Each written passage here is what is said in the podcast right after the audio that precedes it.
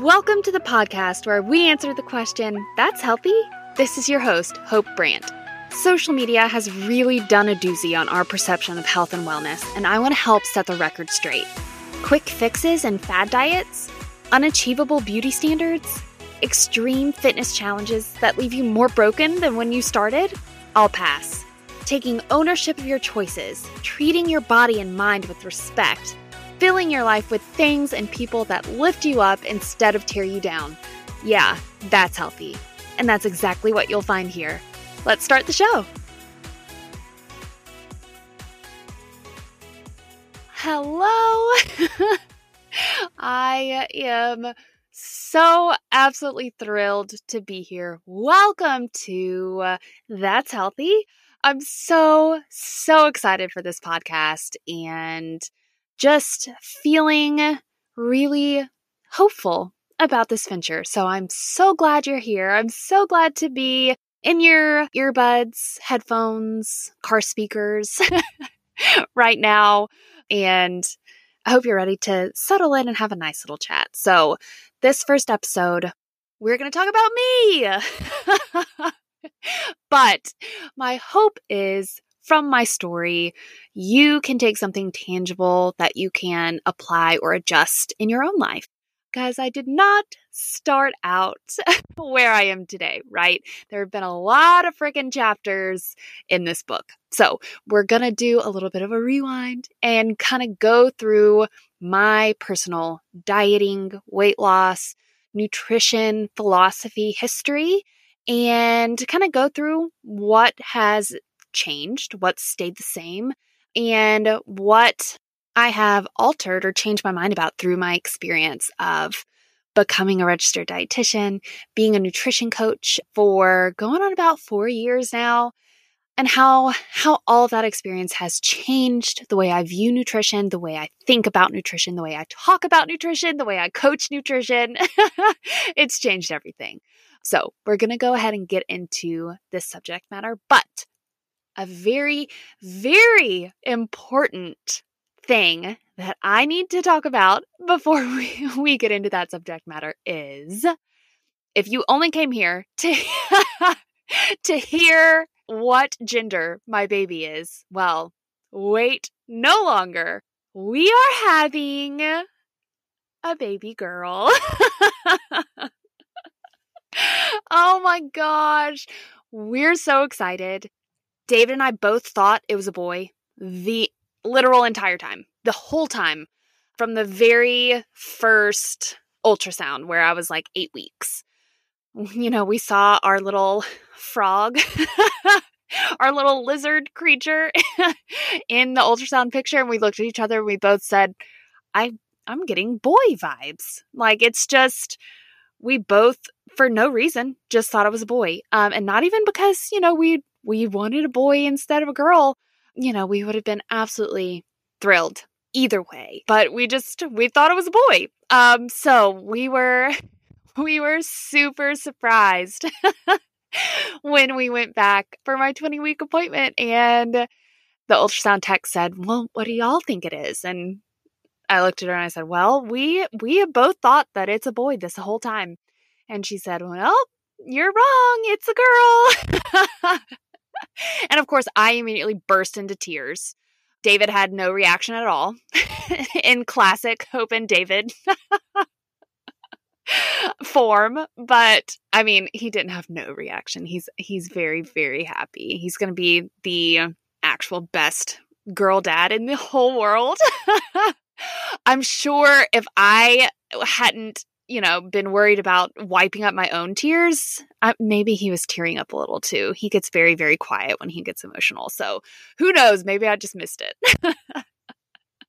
but yeah, it's it's gonna be a girl. I, as of this day, I think we have a name picked out. We are we're still open if some new inspiration hits us. I'm mostly just saying that so David doesn't rebel against the name that we've chosen. but I think we've decided on a name and I I'll tell y'all um you know eventually once you know it's kind of a little more in stone and we tell our families and stuff but it's just been such a fun adventure so far. Not not all the time. Definitely not fun all the time. there have been some days and some mood swings where it's been less than fun, I would say. But the second that we found out it was a girl, it felt like my entire world changed. Sorry, I don't mean to get emotional. um I'm just so so excited and feel so privileged to be able to be a mom to this little sweet angel that we're going to bring into the world. And it truly just solidifies the purpose of what I'm doing even more because I want my daughter to come into a world and to see the example of her mom treating her body with love and respect and prioritizing my health, not for vanity reasons, but so I can be the best that I can be for myself and for my family. And I'm just so overcome with excitement and just feeling absolutely blessed to be able to be on this journey. So, um we're having a girl. and we're so excited. It's still just, it hardly even feels real to say. We're just absolutely over the moon. So I appreciate you sharing in this excitement with me. And I do plan on, you know, sharing. I don't think you know, I'll just have to see where my boundaries lie and what we feel comfortable with when she gets here. But I consider you guys to be a part of my life. And I just am so tickled that you are here and participating on all the ups and downs of the different aspects of of this life with me. So, that's the big news. And we'll talk about nutrition now. I promise. So, let's kind of get into the heart of the matter here and what we're talking about today. And really, I'm going to kind of just start from the very beginning of uh, my journey. And it's going to seem, I guess, like the very, very beginning. But it all comes together and all ties in. Um, and it all has influenced the way I see things today. So, way back in, I guess it was 2017, we moved to Tahlequah. And it was a very interesting time in both of our lives. We had, oh gosh, it was before that. I guess it was like 2015. Oh, holy cow. Okay, because we moved to Tahlequah before we were married officially. so, David and I moved to Tahlequah. We're pretty isolated, we're by ourselves we were not in a place where we were super happy, you know, with our jobs or with extracurriculars or things like that. You know, it just, I think we're both kind of looking for, and I know I was specifically thinking, you know, there has to be something more fulfilling that can occupy my time, you know, than just waking up, going to work, coming home, ordering food and watching TV, you know, like I was just feeling like I was not living up to my personal potential. And that is my absolute worst nightmare. As I don't know if you do the Enneagram stuff or know about it, but I love doing personality tests and personality quizzes. I think they're so much fun. Um, and some of them can be super insightful. I actually have all of my clients do the Enneagram test so I can see you know, just kind of where they're coming from and get a little more insight into maybe, you know, how they approach things and how they view the world. So, if you know anything about that, I'm an Enneagram 3 with a super strong 4 wing, which is kind of a conundrum because threes are very like image focused achievers, and fours are very much about finding uniqueness and prioritizing authenticity. so it's kind of a interesting balance to strike um, with, you know, knowing that you value how you're perceived by the outside world, but still more so valuing your own authenticity. Authentic, authentic. I literally cannot say that word. Authenticity. oh my gosh, someone get me a speech path. Anyways, so not living up or feeling like I was not living up to my potential was literally plaguing me constantly. Like I was not sleeping well, I wasn't functioning well. I just, it literally felt like I was kind of a shell of myself and I didn't know what my my purpose was, but I was intent on finding it. So, and I still do this. I choose words of the year. And that year, a couple years had passed at that point. So I guess this is around 2017. I chose the word purpose for my word of the year. And I began just looking for ways that I could live my purpose on this earth because I truly believe that the Lord Jesus has imparted a unique purpose in each of us. And I knew that I wasn't doing my part to seek that out and find it. And I knew for certain that I wasn't living it. And so, purpose is the word I chose. And by March of that year, we uh, had decided to send me back to school to be a registered dietitian. So while that was going on, you know, I was kind of having a moment with my own personal nutrition. I had lost about 25 or 30 pounds since my wedding, you know, about a year and a half before that. And I was cooking. I was obsessed with, you know, how food affected our bodies. And this is one of those things. Um, we'll go back to this talking about how my nutrition philosophy has changed. But if I talk about this, you know, anytime I talk about my own history, but I actually started how I got into nutrition was doing the paleo diet. Um, I was very strict on the paleo diet, and it was the first time that I could make the connection between the food I was eating and how my body physically felt.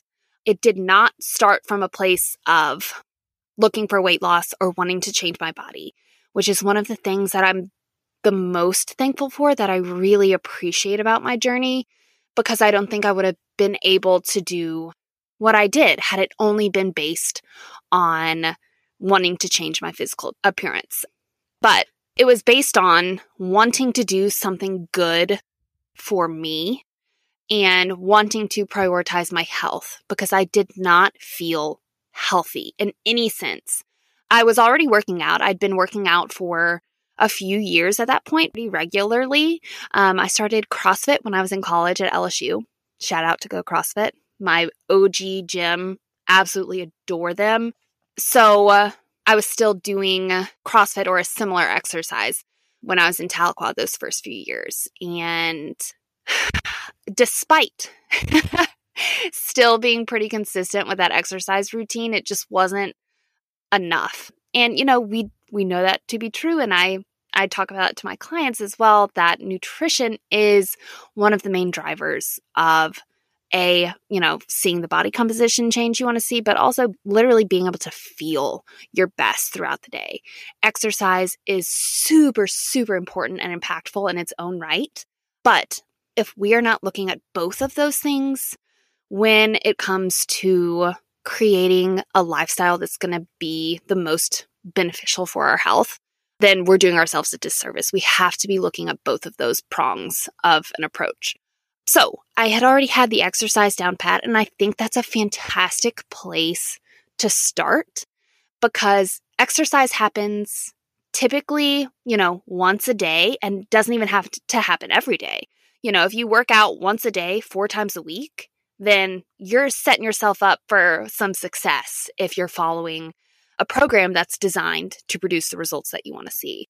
So, doing something four times a week is a lot easier to start with than thinking about doing something, you know, up to six times a day, every day a week. You know, there's a lot less opportunity to mess up if we're just looking at doing something four times a week rather than literally changing the way that you eat every time you eat every day, right? It's complicated and it's it's difficult to do. So with that being said, I think exercise and dialing in there is a fantastic place to start if nutrition seems overwhelming. However, and you'll hear me say this so many times, nutrition does not have to be all or nothing. And this is something that has definitely evolved in one of my my bigger philosophy changes. Again, we'll come back to those things and I'll kind of list them out once I get through describing my story. So, let's go back to where I'm eating strict paleo. I loved it at the time because it gave me a structure. It was super simple to follow. It wasn't easy to follow. It took a lot of unnecessary, or now looking back on it, it took a lot of unnecessary sacrifice, but the rules were simple, right? And a lot of times, this is why diets catch like wildfire. It's because they're very simple and you can wrap your brain around it really, really easily. And you can do it by yourself. So there I was, going strict paleo, realizing, hey, whatever this is doing, my body feels great. Again, in retrospect, well, let's talk about paleo. If you don't know what paleo is, it's, and I've talked about this before, I think, you know, if I had to choose a quote unquote diet to go on again, I'd probably choose paleo if I had to, because I think there are some really great principles that the philosophy instills, right? So, paleo is mostly whole foods. It cuts out, red flag, FYI, um, it cuts out dairy, grains, soy, sugar, processed foods. Although there's so many processed foods now that label themselves as paleo, which is just kind of ironic because that's not the heart of the movement. But anyway, so I was really looking at it as more of, okay, what can I not have? And then you create your diet around things that you can have. So it was very fruit, vegetable, meat focused, which, you know, is not a terrible thing.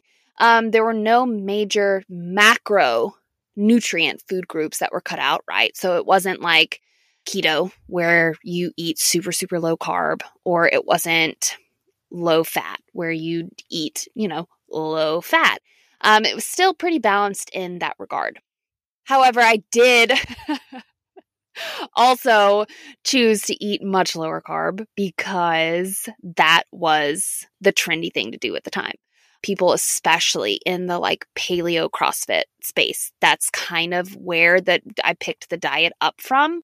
We're very much into going low carb, not necessarily keto specifically, but which again, in retrospect, kind of really makes no sense because you're not giving your body a great fuel source either way, if you're eating, you know, just under the amount of carbs that you need to produce the desired amount of energy for your body and fuel workouts, but also not eating low enough carb to bring your body into ketosis. It, I mean, it literally it makes zero sense when I look back on it, um, which is why I would never tell you to do what I did.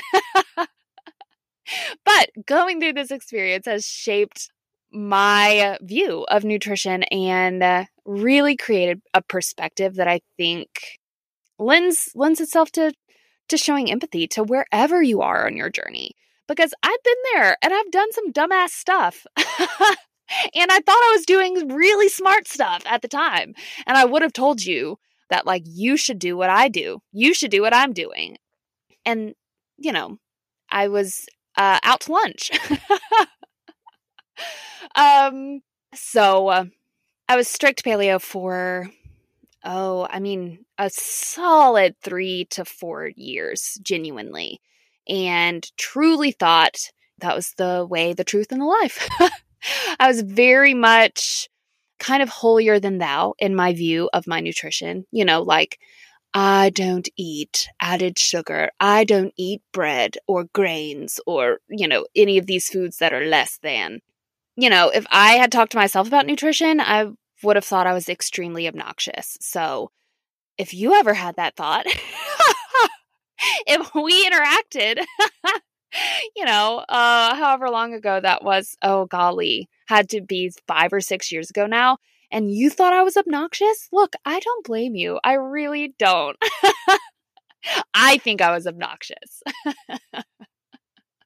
However, eating in that way, prioritizing meat, fruit, vegetables, um, some really quality sources of nutrition, that was the thing in retrospect, of course, that I realize changed the way my body felt and the way it looked. You know, at a certain point, it, you know, following that way of nutrition for so long, I started to see my body change and realize, like, oh, shoot, I need to buy, you know, some new clothes. My clothes are baggy and not fitting. And it really just continued to drive home the impact that what you eat can have on your body and your health. And so, even though I was in the throes of diet culture, following the paleo diet, um, had so many food rules, had such a pretentious outlook on food quality.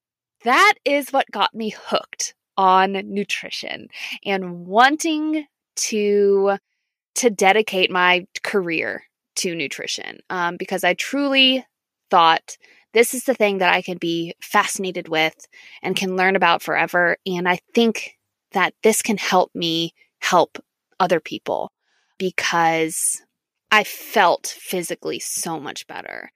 And from that point, so when I went into my undergrad for nutritional science, I had already I graduated from LSU with a degree in mass communication. So, I already had some credits under my belt, but I didn't have any of the science, any of the math, any of the statistics, the chemistry, the biochem, the, you know, all the things. I didn't have any of that. So I had to go back to the very, very beginning on all of the sciences because I'd only taken like gen ed science for non science majors. So I had to go back and take it for a science major. And I think a lot of people don't realize this, but the curriculum that you go through to be a dietitian is extremely similar to what med students go through in their undergrad. You know, we were in classes with the future doctors and PTs and SLPs of the world. So it's a strenuous curriculum that is extremely technically sound. So I think that, you know, it's just dietitians don't get the recognition that they deserve for, you know, the type of education that they have. So while I was in school in my undergrad, going through all of my beginning sciences, um, and even through my nutrition classes, I was still very much on the paleo train. When I when I first made my Hopewell Health account, in my bio, it said paleo. Like I was categorizing myself as a paleo nutritionist. So, um, that shows you how far I've come and how much I've changed. But it's just really funny. I have I have a future episode in mind where I go back and roast some of my previous posts. So stay tuned for that one. can't wait. But I mean, if you can't roast yourself, then you haven't changed enough, okay? Growing is a part of life. So you got to be able to look back and say, I was wrong. Not only was I wrong, I was extremely wrong. Could not have been more wrong and you learn and you grow. what really started changing the way that I approached nutrition is going through my dietetic internship. There are a few factors that changed the way I looked at nutrition. The first being the accessibility or really the the inaccessibility of a lot of the type of nutrition and wellness that was being pushed that was so clearly unobtainable for a large sect of the population. And so I started to think, and it made me wonder how these things could be the only way to wellness if it wasn't accessible. So things like eating only organic, things like eating grass fed meat and free range eggs and all these special flours and sugars, like, you know, apparently coconut sugar was okay to have for the paleo diet, but not regular white sugar. it makes no sense, you guys. It really doesn't. The argument for coconut sugar was that it had like some more minerals in it. Please, please, sugar is not where you get your minerals. Anyway, I digress, but there are some things that were just glaring discrepancies that were very hard to overlook if I wanted to truly help people make their life better through nutrition. And I kind of opened my eyes and realized this is not the way to help people make their lives better. This is putting a burden on people. And it really shifted how I was viewing nutrition and the views that I held as far as what was healthy and what was not healthy. Next was learning more about specific macronutrients and how they work in your body and in your diet as a whole. When I was eating paleo and before I had enough education to know, you know, I was reading blogs and listening to other nutrition podcasts from people who were not dietitians or who did not have any type of you know, higher credential that I would kind of look for at this point. Not to say you have to have a credential to be credible. That's not true. Um, and there are some very smart people doing great things who don't have any credentials, right? So I'm not saying that's a prerequisite to where you get your information, but it is nice to know and it can help you kind of weed through the sources that we see nowadays and at least give you a starting point to start looking for credible information. So I was following, you know, bloggers, other people who were nutritionists, and specifically paleo people. and one of the big things that was pushed is, you know, focusing on the quality of food that you're eating. And if you focus on quality, then you don't have to focus on quantity because you're taking all of the bad things out of your diet and so then you're going to be healthy no matter what. You know, if you're not eating gluten and you're not eating soy and you're not eating grains and you're not eating sugar or processed foods. And that is faulty logic. That's not how it works. So once I started looking at the value of both food quality, right? we still want to eat plenty of high quality foods like fruits, vegetables, lean meats, all the things that give us the nutrients, vitamins, and minerals that we need to be healthy, right? Whole grains, legumes. We still want to focus on quality, but when we look at quantity of macronutrients that we're eating, that's important too and can be a big driver in not only health outcomes, but also body composition and really kind of bringing more of that context into my view completely shifted the way that I was able to look at nutrition. And it really changed how I viewed food. And, you know, when I, when you're following a diet, typically, I know when I was following the paleo diet, it was very much this food is, you know, good, approved. This food's good. I cannot have this food. This food's bad. So it's very much categorizing every single food as good or bad. Specific ingredients, good or bad. I remember looking through uh, every single salad dressing or sauce. And if it had canola oil, immediate no. Oh, that's bad for me. Canola oil is bad for me. Nope. And this is one of those red flags now that I look for that if someone is pushing that canola oil is bad, I'm like, nope, uneducated, not up with the research, not into it, and will not be listening to this person because that's just not what the research says. Not only is it not inflammatory, but it's an individual food. What we have to look at when we're judging the healthiness or unhealthiness of a diet is the actual, the overall context of everything that goes into what we're doing. It's not isolating good or bad and labeling foods as good or bad, or like, oh, you eat red dye, whatever, bad. I mean, this could be a whole episode in and of itself of food rules and how to remove labeling or how to remove the mindset of labeling your foods as good and bad because it really you're missing the forest for the trees when you do that. So, I was the queen of doing that when I was following the paleo diet. So, learning more about how macronutrients and micronutrients influence our bodies through going through, you know, my dietetic curriculum and my dietetic internship really changed how I viewed food. And it became that they were more players in an overall picture of my diet and didn't have to be isolated to specific ingredients that I had to include or avoid.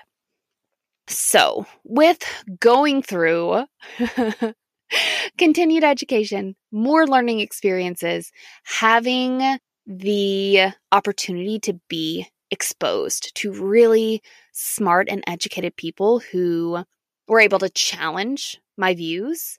Maybe not outright, right? Like, I don't think I ever got in an altercation or even like a debate with anyone about what I believed about nutrition. But I'm thankful that I was willing to have an open mind to listen to people who had education that I didn't, that had experience that I didn't.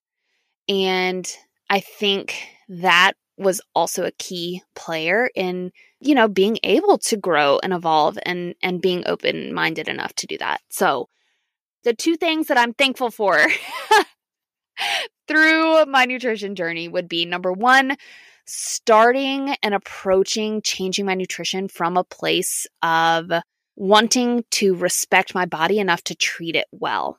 That was truly the driver of why I was making nutrition changes and why I think I was able to um, stick with something long enough to, to end up seeing the impact from that. And number two, being open minded enough to realize that being choosing to be ignorant is worse than being wrong. And when you have new information, it's your responsibility to adjust your views to be more accurate to the new information that you have. And it's no personal fault to be wrong. Everyone is wrong.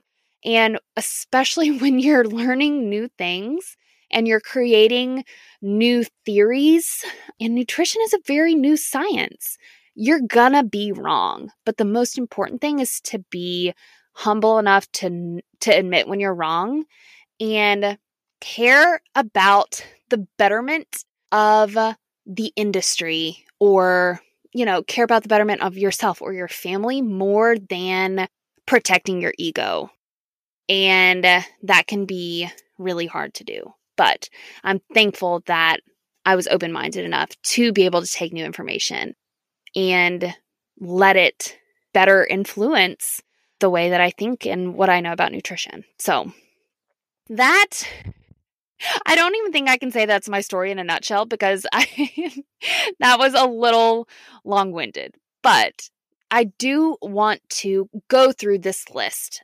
specifically of three things, three major changes to my nutrition philosophy. And these things definitely influence the way that I talk, think, and, and coach uh, nutrition today. So, first, first huge change to my nutrition was inclusivity. This is one of my principles of eating for comprehensive health. Be as inclusive as possible. The most inclusive diet is the most sustainable diet. When I was eating paleo diet, right, it cut out so many food groups like grains, beans, even, you know, told you to reduce fruit at one point. So, those are red flags. No one food group needs to be cut out unless you have a specific food allergy. Of course, right? You know who you are.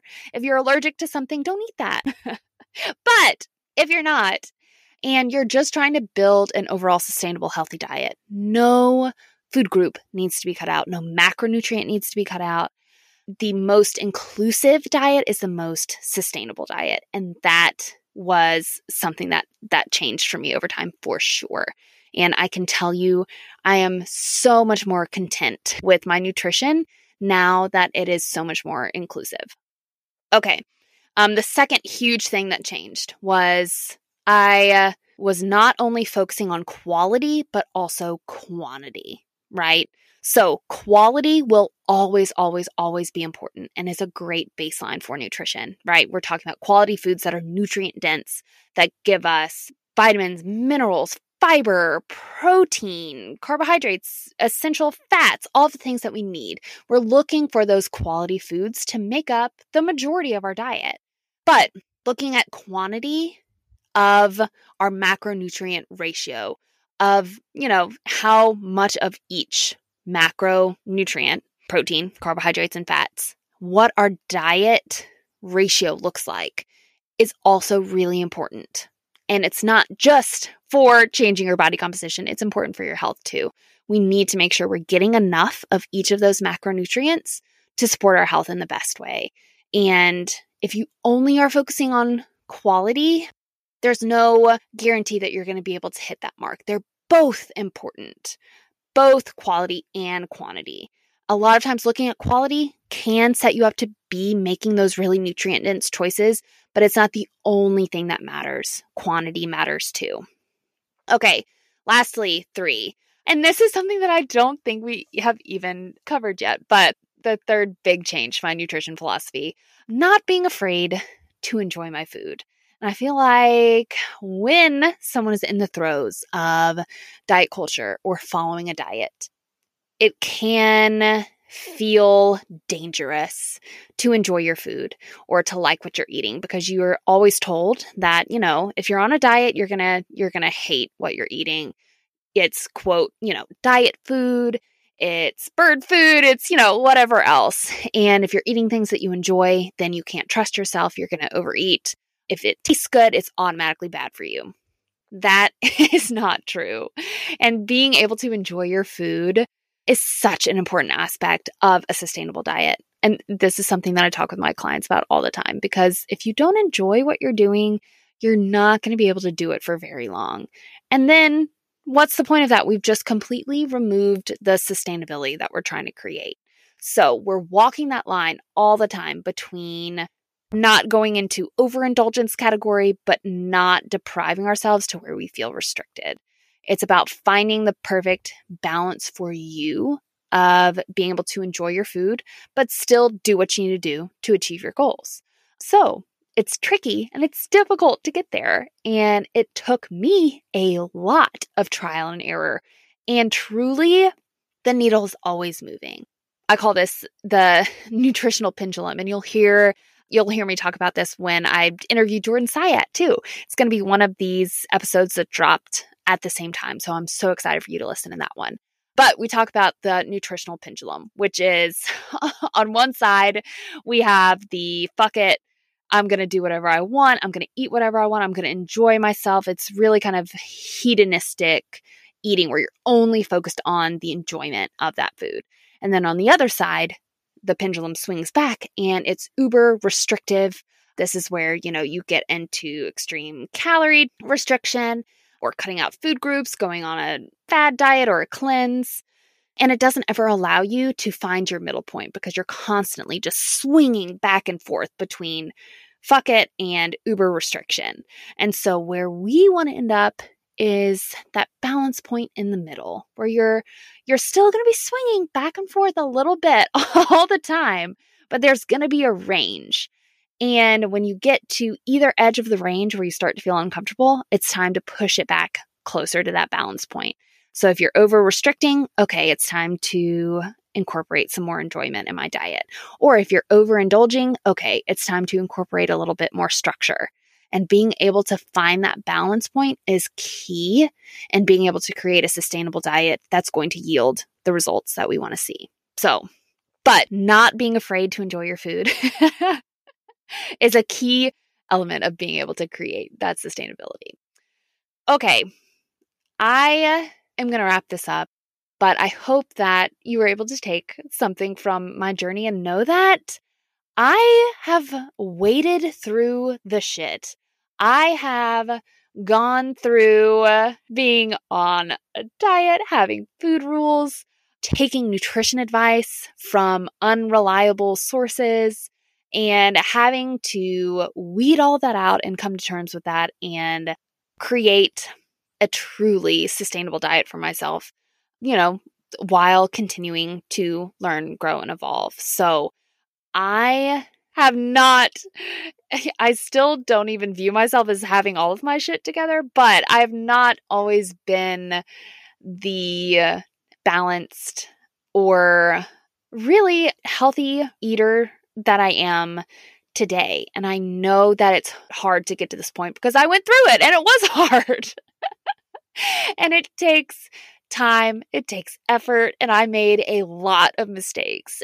and those are three of the realistic expectations that I have all of my clients come to terms with. This is something we talk about in the very, very, very first Hopewell Approach lesson.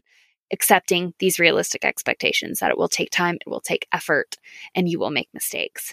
But coming to a point of forming that nutritional autonomy where you're making these choices for yourself, not based on food rules, not based on following a diet, not based on following what some nutrition influencer says you should do, but going off of your personal experience, reliable information, and being able to make those choices for yourself. That's where you can end up. And it's not as easy as following a set of rules, but it's so much more rewarding when you can make those choices for yourself and you only have to rely on yourself to make those choices, not asking anyone else if this is healthy, not Google searching inflammatory foods, you know, all of these little catchy things that people people use to to hook you back into diet culture. You have the capability of forming a truly sustainable diet, but it's going to take time, it's going to take effort, and you're going to make mistakes.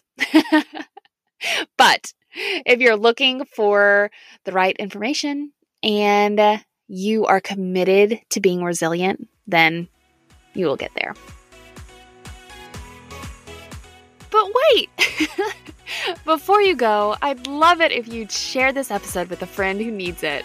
And to make sure we stay connected, find me on social media at hopewell underscore health. Or for more information about my nutrition coaching services, check out my website, hopewellhealth.online. And always remember, you are smart, capable, and talented. You have what it takes. I'm just here to educate and encourage you along the way. Catch you next time.